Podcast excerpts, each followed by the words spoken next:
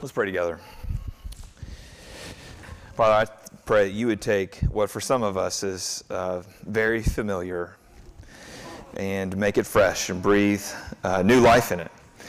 Uh, not for the sake of um, uh, our fancy, uh, but because of your Holy Spirit.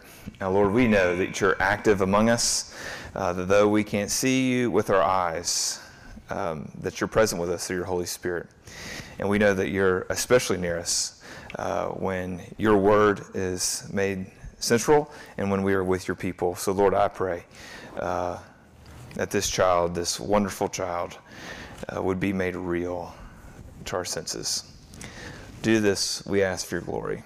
Amen. Uh, I'm not much for tabloids. Uh, in fact, I've never bought one before. Um, and uh, now that we go to Aldi mostly, uh, they're not really there. Uh, but I do remember that um, going to places, uh, going to grocery stores, going to Walmart, and seeing tabloid after tabloid about the royal family, and always kind of baffled me. Why is it? Why is it that uh, the British royal family is the fascination of Americans? You see their clothing choices, uh, they drive the fashion blogs, or at least so I'm told. Um, their major life events uh, garner millions of Americans to view them. Um, this is crazy. 17 million people, Americans, Americans, viewed uh, Diana and Charles's wedding in 1981. 23 million Americans viewed William and Kate's wedding. Maybe you were one of them. Um, 33 million people viewed Diana's funeral. Um, the Crown, we watched it the first few episodes and it got weird. Um, but uh, The Crown on Netflix, it's been an enormous hit. But why are Americans so fascinated with another country's monarchs? I think it's a fair question.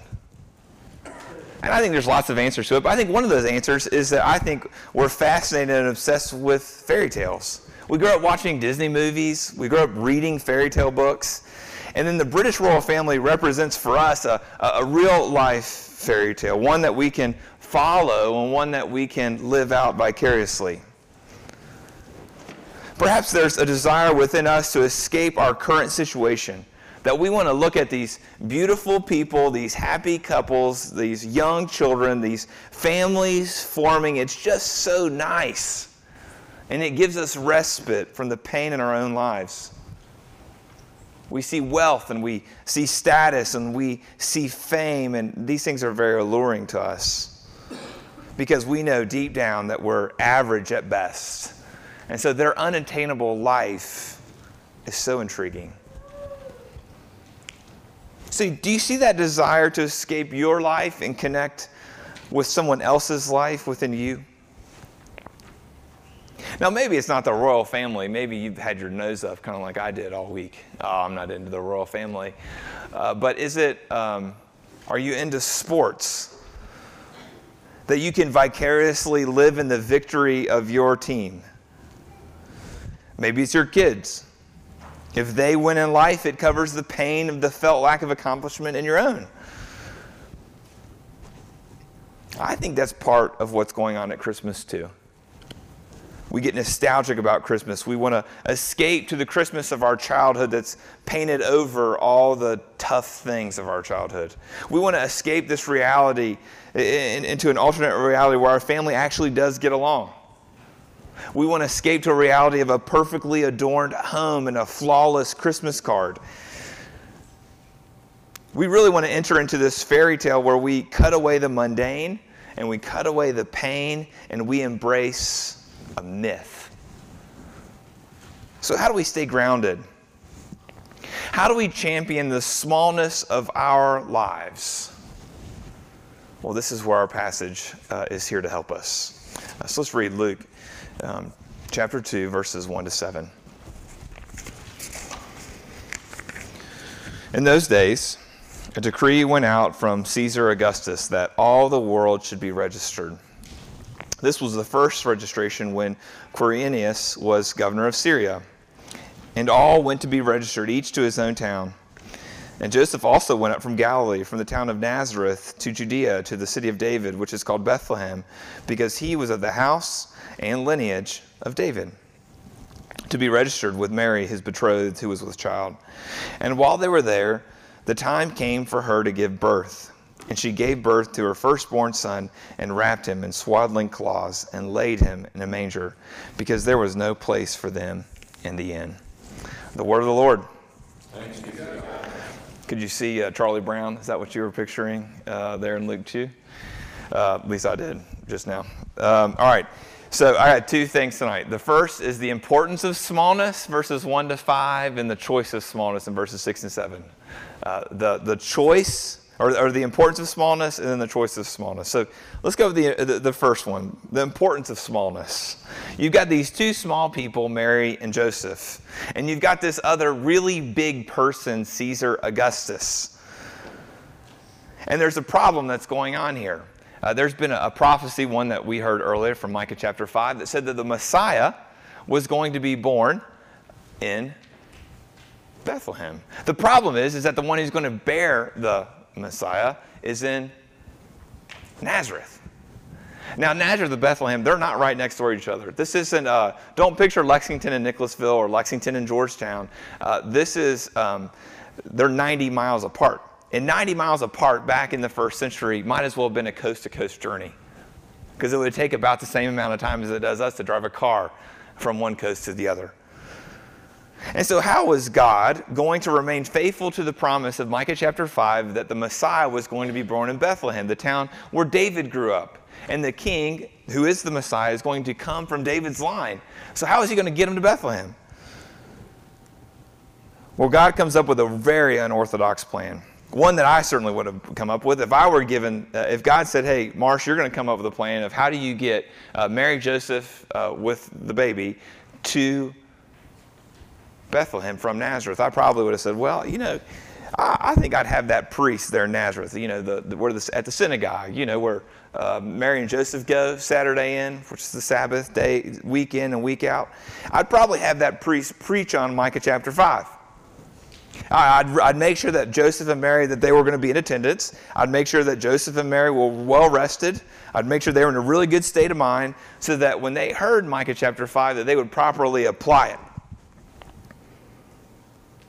And when, if they were to properly apply it, then they would choose to mosey on down to Bethlehem so that Micah 5 2 would be fulfilled. But God takes a very different route, doesn't he? What God decides to do is to put it on the heart of Caesar Augustus to call for a census to make sure that every person who's a part of the Roman Empire would register in his hometown. And if they were to register, then they could be taxed. That was, was Caesar Augustus' motivation. And Caesar Augustus isn't just some random person that he, he really is. To be Caesar is to be king. So he was king of the Roman Empire. He was the most powerful person in the world at the time.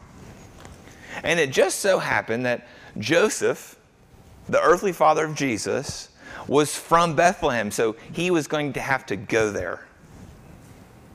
So it wasn't Micah chapter 5 that made Joseph and Mary go there. What made them go there was this pagan ruler. So, what God is doing is that He's leveraging even the most powerful person in the world, even though he's a pagan, to get these two little people, Mary and Joseph, to where they needed to go. Have you ever felt little? Have you ever felt insignificant? It'd be easy to do so. You know, there's seven and a half billion people in the world. Then you start looking around and it's easy to feel little and insignificant when you see the headlines. You see headlines like these major shifts in politics. You see these large scale economic and social movements. You see these outstanding individuals doing amazing things. And then you look at yourself and you say, Well, I'm just one of seven and a half billion people in the world, and I'm just a little person who lives in nowhere, Kentucky.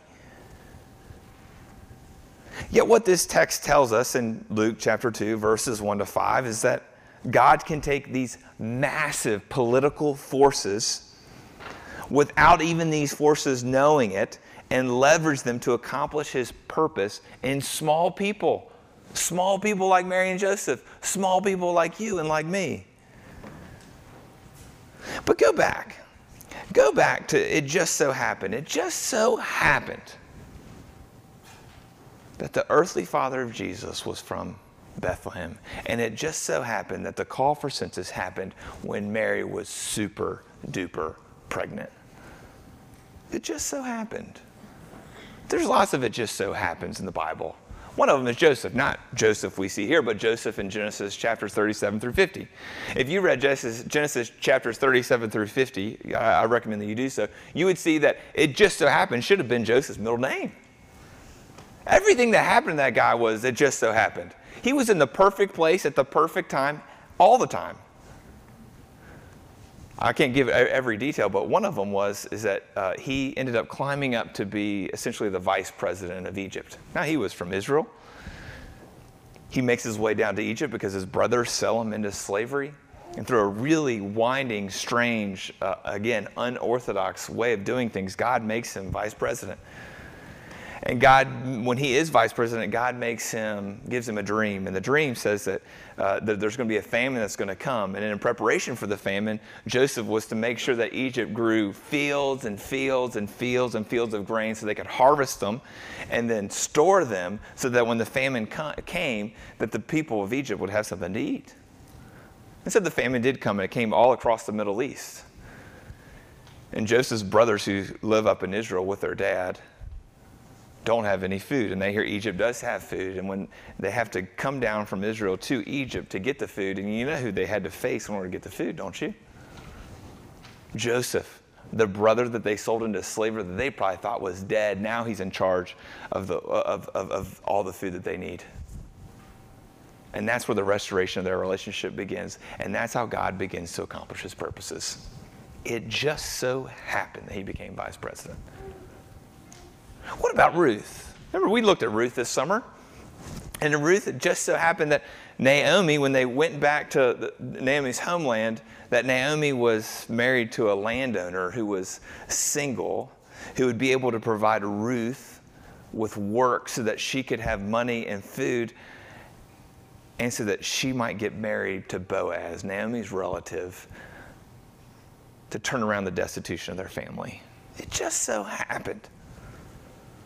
See, what God is doing is He's always working behind the scenes. And it made me think about how we got here to Grace Baptist. In the fall, of, not of this year, not in the fall of 18, but the fall of 17, it was really obvious that we were going to find a new place for church. We needed a new building. The, our former building, the Thompson Morgan House, just didn't hold us anymore. We didn't know what to do. And while we didn't know what to do, I got a phone call uh, from a man, a man who goes here to Grace, and he asked me what I thought about our church coming to grace at some point in the near future. And I asked him, How in the world did you know? I haven't talked to you in years. How, how did you know that we needed space? And he said, My son just so happens to go to your church. And he said he can't ever find a seat. Is that a coincidence? I don't think so. So, where does it seem that God's faithfulness is going to come up short in your life? Where do you see a, a, major gap between what God desires to happen and your ability to pull it off? Maybe it's your electric bill. How in the world is your electric bill going to get paid so that it doesn't get turned off? How are you going to be able to keep from spending your money all on yourself and so you can stay out of debt and so you can be generous with your money? Seems impossible. How are you going to stay faithful with your sexuality when your desires are assaulting you at every turn? How is a good friend or a family member going to come to faith when for years they've shown no interest in Jesus whatsoever? See, when you face these gaps, when you come face to face with your smallness, that's exactly when you're going to want to escape to the British royal family. When you get in touch with your smallness, that's when you're going to want to hit the social media feeds, when you're going to want to escape into the world of sports. But, brother and sister, resist the urge. Take heart God is sovereignly superintending the circumstances of the whole world and leveraging them for His purposes in your life. God is a big God and He is for little people. If He can get Mary and Joseph from Nazareth to Bethlehem days before Jesus is born, when Mary's eight plus months pregnant, He can work in your life too.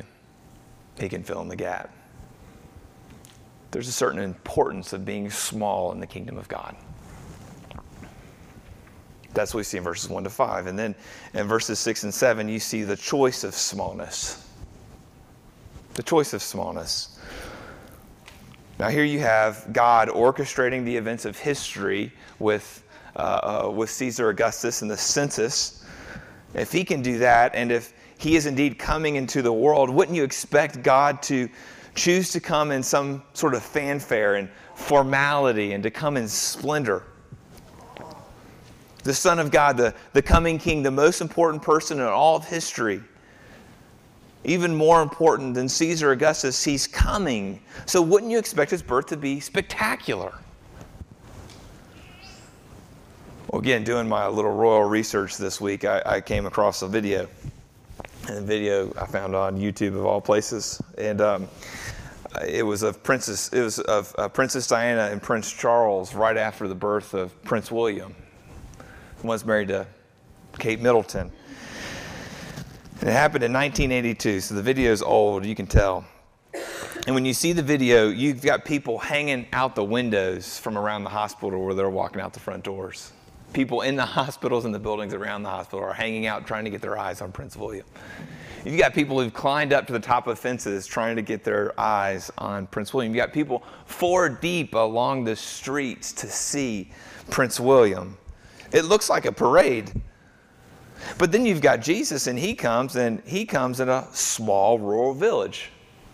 He comes to poor parents. He wore the most basic of all clothing. And then he sleeps in an animal's feeding trough.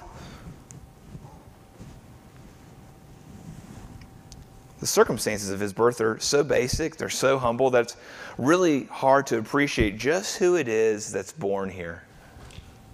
See, most regal figures, they're, they come in this kind of ceremony, this celebration, like Prince William did in 1982. But Jesus' birth is as average as it comes. And in verses 6 and 7, there's barely any details. You don't know how many pounds and how many ounces he weighs. You don't know how long he is. You don't know the details of the scene. All you have is a mother, a father, a child, and a feeding trough. It's so very simple. It's this staggering paradox, isn't it? You would think that if God so rules the world that, that he can leverage empire wide census to bring Mary and Joseph to Bethlehem, that he could surely do better than a feeding trough for his son. But that's the whole thing. This isn't a question of what God could do, it's what he chooses to do. Think about the life of Jesus. He could have been born into a wealthy family from a respectable place. He could have turned a stone into bread at his temptation. He could have called 10,000 angels to come to his aid when he's praying in agony at the Garden of Gethsemane. He could have come down off the cross and saved himself. But again, it's not a question of what God can do, it's what He chooses to do. And what God chooses to do in the birth of His Son is to become downwardly mobile. Jesus is always choosing to go lower and lower and lower. Why? Why? Well, 2 Corinthians 8 9 gives us one reason. 2 Corinthians 8 9 reads like this It says, That though he was rich, yet for your sake he became poor, so that by his poverty you might become rich. So, all of these chosen routes of humility, all of these choices to be small, to be downwardly mobile, they had you in mind. It was for your sake. All the no vacancy signs that Mary and Joseph that found in Jerusalem, they were intentional. And all the choices that Jesus makes throughout his life to lay down power ended up with him on a cross where he's scoffed at, spit on, rejected on, bruised, and made to bleed. Friends, it's for your sake, it's for my sake that he chose smallness, that he chose humility. See, Jesus fully identified with us in his humanity, in his incarnation. He loved us by taking our sin at the cross. He gives us life in his resurrection. This is the wondrous news of Jesus, brother and sister. This is the humble story that, again, is not about us, but it includes us. God did not make us to escape into a story where we feel more important than we really are. What He made us for is to enter into a story where the most important person in all of history chooses to be small for our sake.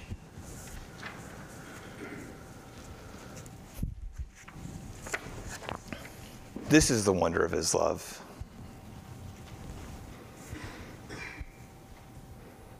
And his choice to become small translates to me and you.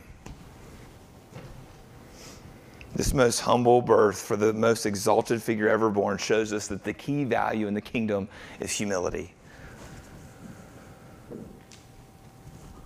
Isn't this a major contrast to the way that we do things? Isn't this a major challenge to our culture where things like self promotion, portraying your image, building a brand. They're not just acceptable, but these are celebrated phrases. And then you've got this chosen smallness of Jesus that comes up, and it really forces reflection upon God's people. And to do so, I, I just want to throw out some commonly used phrases, and I want us to reflect on them together. The first one pursuing excellence. Anybody heard this one? The pursuit of excellence? I've heard this phrase lots of times. I've heard it both in church and ministry settings, and I've heard it in non church settings. I think what it's trying to say is to try your best and present something worthwhile. But here's the problem the problem is that we attach an unhealthy pride to what we produce. So we become excellence junkies. We attach our sense of worth to the kind of applause that our accomplishments can engender. Now, there's nothing wrong with trying your best as long as we're doing so in humility, where we see, where, where we see that uh, our gifts and our efforts and our accomplishments, they really say a lot more about God's grace than they do about the worthiness of who we are as individuals. Pursuing excellence. How about this one? Deserve the best. Deserve the best. Uh, we say this about food, don't we? We say this about clothes, we say this about education, all things that are important. Yet I wonder if the heart behind these statements really reveal an elitist mindset. I wonder if it reveals that we've equated our worth to the quality of items that we purchase and consume.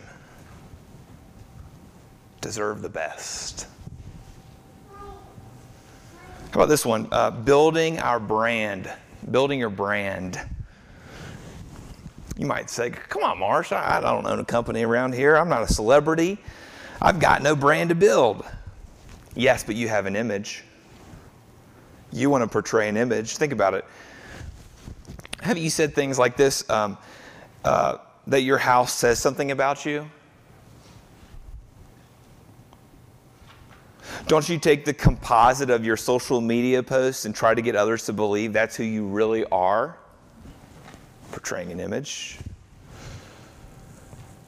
Well, brother and sister, if the Son of God was about building an, a brand, uh, if he was about self promotion, he would have received a failing grade. Because at every point he chooses humility and meekness, all the way from being born in a feeding trough to dying the death of a criminal. See, these are worth reflecting on. Pursuing excellence, deserve the best, building your brand. But if these things are confirmed in your life, like they have been mine this week, then there's a need for a reformation. We must go beyond reflection Maybe it'll show up in your New Year's resolutions. Maybe instead of your New Year's resolutions about being upwardly mobile, about achieving something, maybe they're about being downwardly mobile. Downwardly mobile in how we think about our time and our money and our relationships. Maybe the Reformation will come in how you do Christmas next year. I mean, looking at verses six and seven, it, it really does kind of drive you crazy. you just want to know more. But Luke chooses this kind of simplicity because he wants you to see all that's there. And all that's there is just Jesus. There's no dressing up of the event. And so, does this kind of simplicity, this kind of focus describe your holiday season? Or does being sentimental and running frantic describe your holiday season?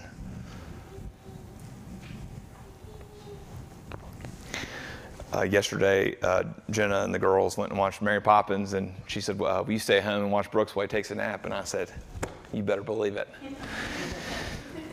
and um, there's this little book uh, written about 1600 years ago uh, by an early church father. It's called On the Incarnation. It's by a guy named Saint Athanasius. He was an Egyptian. He was called the little. He was called the little dark guy. Here's what he wrote. It was our case that caused Jesus to come down, our transgression that called out his love for us so that he made help, haste to help us and to appear among us. What that says is that Jesus loves you even in and maybe because of your smallness. Let's pray together.